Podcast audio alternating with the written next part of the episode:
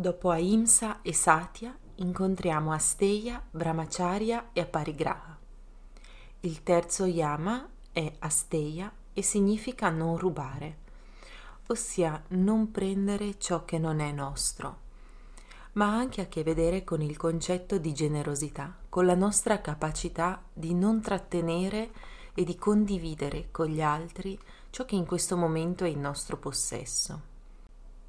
Un atteggiamento che ostacola Asteya è spesso mosso da una percezione interna che non ci sia abbastanza per tutti. Quando la nostra mente è settata su questo punto di vista, abbiamo la percezione di non avere abbastanza se non arraffiamo immediatamente qualche cosa, se non ci assicuriamo di arrivare prima di qualcun altro. Vivere con questa sensazione interna costante diventa veramente difficile, perché abbiamo una costante pressione, un costante senso di mancanza interiore che ci spinge ad una costante tensione verso l'esterno, verso il dover fare tutto più di fretta per poter arrivare prima a raggiungere qualche cosa che alla fine ci possa dare la felicità o ci possa far sentire bene. Cambiare la nostra prospettiva, riuscire a metterci nella condizione di vedere quanta abbondanza c'è nell'universo,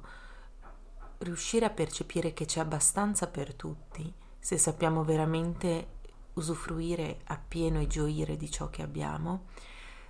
ci dà come primo beneficio immediato una sensazione di profondo rilassamento e di nuovo di connessione, di empatia con gli altri, anziché di ostilità e di costante conflitto, gara verso gli altri, competizione. Asteya ci ricorda che nella condivisione creiamo relazione e nella condivisione scopriamo un modo nuovo di interagire con ciò che possediamo, e diventa veramente più grande il valore di ciò che abbiamo ogni volta che noi riusciamo a condividerlo, anziché tenerlo per noi per paura di perdere qualche cosa, di perdere quella felicità che ci aveva dato fino a quel momento. Nel momento in cui noi impariamo a condividere, questa felicità si amplifica. Brahmacharya, il quarto Yama, è forse il più discusso tra tutti. Viene tradotto come l'astensione dall'attività sessuale, ma per comprendere meglio questo concetto dobbiamo capire qual è il valore, la potenzialità dell'attività sessuale, la nostra capacità di creare un'unione così profonda con un altro individuo, la capacità di creare un'energia tale da dare vita ad un altro essere. Brahmacharya ci ricorda che tutta questa energia in potenza, tutta questa capacità di creare connessioni così profonde deve essere indirizzata alla nostra crescita, deve essere indirizzata al nostro percorso di scoperta della verità e non sprecata in qualche cosa di effimero, in qualche cosa che mascheri delle altre lacune, un altro lavoro che noi dobbiamo fare su noi stessi. L'individuo che rispetta Brahmacharya conosce la portata di energia, di connessione intima e profonda che si instaura con un altro individuo, e rispetta questo tipo di energia incanalandola nel percorso di vita che gli permette di evolvere, e non sprecandola o addirittura utilizzandola per ferire qualcuno. L'ultimo Yama è Aparigraha.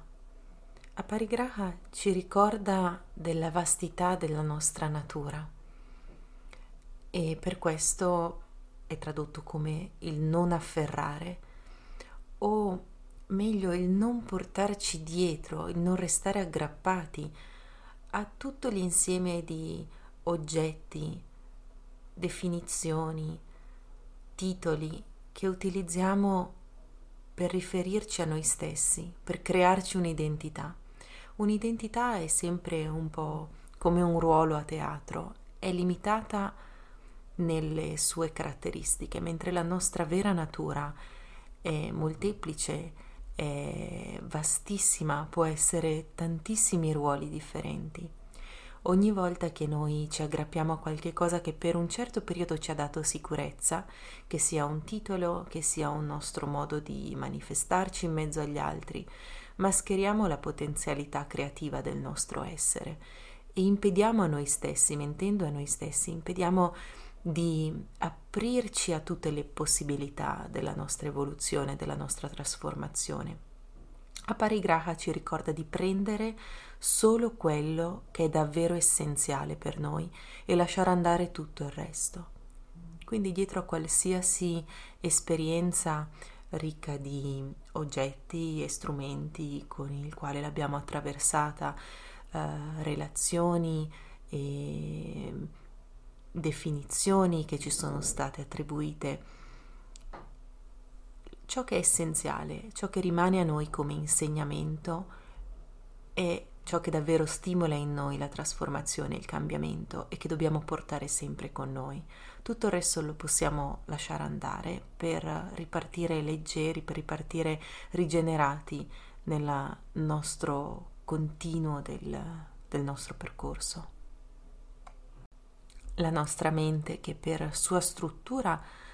ricrea sempre gli stessi modelli di pensiero una volta che ne ha trovato uno che funziona,